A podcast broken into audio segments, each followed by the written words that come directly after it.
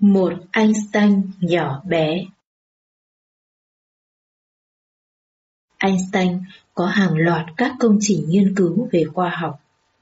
Tuy lúc đầu chẳng ai tin nổi những nguyên lý của ông là đúng, song tất cả đều phải thán phục khi lần lượt các nguyên lý của ông đều được chứng minh một cách đầy thuyết phục. Đỉnh điểm là vào năm 1922, Einstein giành giải Nobel cho ý tưởng về hiệu ứng quang điện của ông. Đây là ý tưởng dẫn đến sự ra đời của TV sau này. Bạn có thể cảm ơn Einstein về điều đó.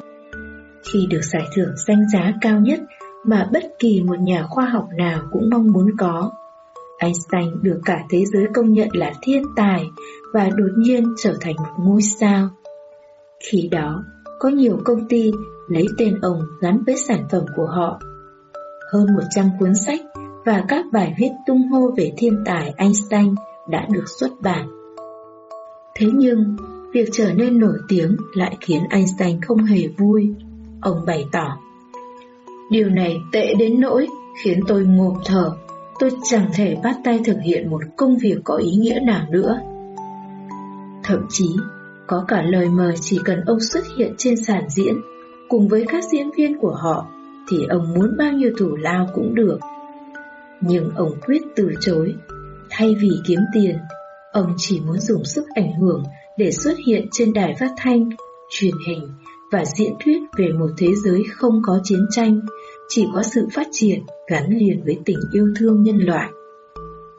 Bên cạnh đó, Einstein còn có sở thích đặc biệt là phóng tầm mắt ra đại dương mênh mông và cảm thấy mình bị tan biến. Nó gợi nhắc cho Einstein về sự nhỏ bé của con người trước sự kỳ vĩ của thiên nhiên. Ông cảm thấy mình không quá quan trọng như thế giới vẫn ca tụng. Suy nghĩ này khiến tôi thấy hạnh phúc, Einstein nói. Nhìn sâu vào câu chuyện trên, chúng ta rút ra được bài học rằng khi tạo ra thành quả, đừng tập trung tận hưởng danh tiếng hay tiền bạc, không ham danh lợi và luôn soi xét lại mình để cải thiện mình mỗi ngày và để cống hiến được nhiều điều tốt đẹp hơn cho cuộc đời. Nhìn sâu vào nhân quả câu chuyện, chúng ta thấy được điều gì nào?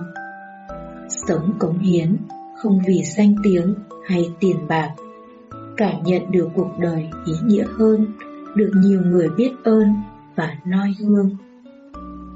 Không tự cao khi được khen ngợi, có trí tuệ và động lực để đạt được những thành tựu lớn hơn.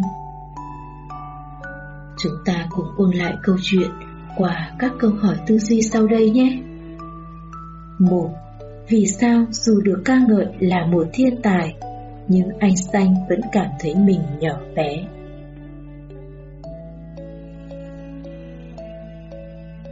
2. Điều gì xảy ra khi chúng ta luôn thích sự khen ngợi?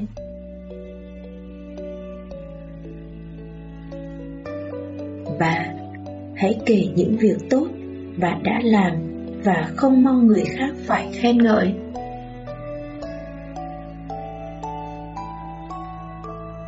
Các bạn thấy câu chuyện của ngày hôm nay như thế nào?